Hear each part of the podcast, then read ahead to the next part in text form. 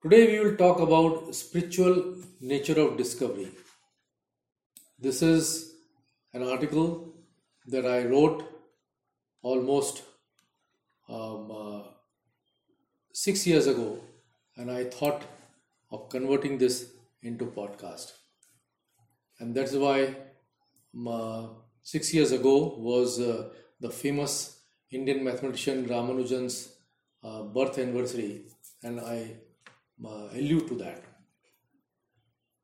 Last month was 125th birth anniversary of famous Indian mathematician Ramanujan. He was a spiritual mathematician and always said that all his equations and mathematical insights express the thought of God and considered them as a gift from goddess Namagiri. This was his famous, his uh, uh, personal goddess. Hardcore mathematicians scoffed at his metaphysical pronouncements, and yet he pioneered number theory and laid its foundation through its, his theorems, which are still being proved and deciphered after a hundred years by some of the top mathematicians of the world. Similarly, the great discoveries of Newton, Einstein, Tesla, I call them the giants of humanity, have all bordered on metaphysical Half of the Newton's life was devoted to understanding the scientific principles behind God, and he devoted a substantial part of his life in writing about them. Einstein, in his young age, also wrote songs about God, which he used to sing to himself. Besides, he was a strong believer in relationship between science and spirituality. He wrote, I maintain that the cosmic religious feeling is the strongest and noblest motive for scientific research. Tesla, one of the greatest inventors of last century, seems to be seem to be periodically pluck his inventions from thin air. He always said that most of his ideas came in a flash, and the whole machines and the trail working were shown to him. Similar was the case of Barbara McClintock, who had a metaphysical experience and saw the phenomenon of jumping genes, which later on won her the Nobel Prize in Medicine in 1983. However, she was ridiculed for almost 20 years because such metaphysical insights are not considered a part of mainstream science. It seems that all the great discoveries, inventions, and creative outputs like composition of classical music by Bach, Beethoven, etc., have been the result of mistake, mystical experience. Though most people consider this as a product of prepared mind, yet ideas which are revolutionary or change the course of mankind's history or bring in quantum jump in our understanding are a product of a nimble brain which somehow plucks the knowledge like magic from knowledge space, especially when no physical proof exists. Sometimes it appears that God's smile on chosen few who are blessed with great idea, whether in the realm of philosophy, science, mathematics, or music. An element of spiritual connection seems to exist when a great thought or discovery takes place. Patanjali, the great Indian sage, has spoken about this connection when he says that any knowledge of the universe can be obtained by Sanyam on it. Sanyam, as we have discussed before, is a combination of concentration, contemplation, and samadhi on any idea. All great discoveries like that of Einstein, Newton, Tesla, Darwin, etc.,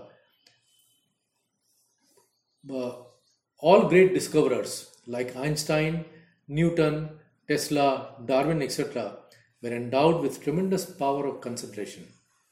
This, together with prepared mind, helped them in the discoveries. The practice of Sanyam also points to the fact that those not blessed with a nimble brain can produce a powerful prepared mind by sheer hard work. An interesting facet of discovery process is that most of these great discoveries were self discoverers were self-taught. Their genius flowed, flowered at an early age by a single event, either by being exposed to a book, in the case as in the case of Ramanujan or Enrico Fermi, or to a compass as in the case of Einstein. Such innocuous events triggered in their minds, as if by magic, a tremendous hunger for knowledge. Also, all these great thinkers talked about oneness of everything. Half of his life, Einstein struggled to develop a theory of everything in which he wanted to connect every aspect of universe, which included gravity and quantum mechanics. Similarly, Ramanujan, Tesla, McClintock, etc., all talked about oneness of life, and they all wanted to see the interconnections in everything surrounding us. With deep thought or sanyam on a particular thing for a long time, the brain, the brain can become very sensitive and a powerful receiver of knowledge. Such a sensitive brain can identify itself with any idea or object in the world and gets a feeling of oneness of the universe. Once Sri Ramakrishna, the great saint of Bengal, while in a heightened state of awareness, saw a person walking in the grass and felt as if that person was walking on his chest. He had identified himself with the grass as if it was an extension of him. Similar things have been observed by people who are high on drugs like LSD, where every small movement or movement becomes outsized and they experience it directly. Nevertheless, it is the human mind which is a receiver of the idea or knowledge, and there's a curiosity to know, know what is the mechanism by which it happens. Knowledge is of two types internal and external. The internal knowledge is the outcome of memory and information stored in the brain and its churning and processing by Sanyam. External knowledge is gained when the deep thought interacts with the object of perception. This interaction takes place when the prepared mind produces a thought whose template starts actively matching with the object of perception, and with Sanyam on it, the thought template eventually matches the object in a lock and key type interaction, leading to its complete knowledge.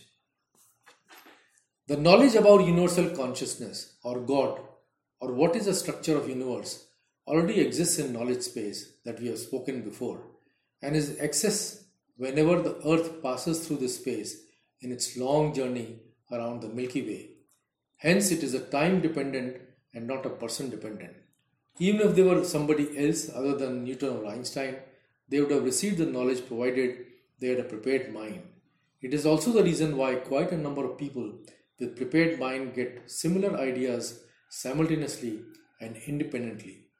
The Renaissance period in Europe and the spiritual awakening in India in late 1800s are some of the examples when a large number of enlightened souls pushed the frontiers of knowledge.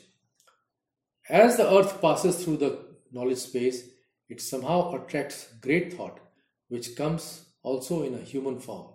This may be the easiest and energy wise most efficient way for knowledge seeding of the earth. Thus, Christ, Buddha, Ramakrishna, Einstein, Newton, Ramanujan, and many more like them are all great spiritual beings who came on this planet Earth to increase the knowledge of mankind.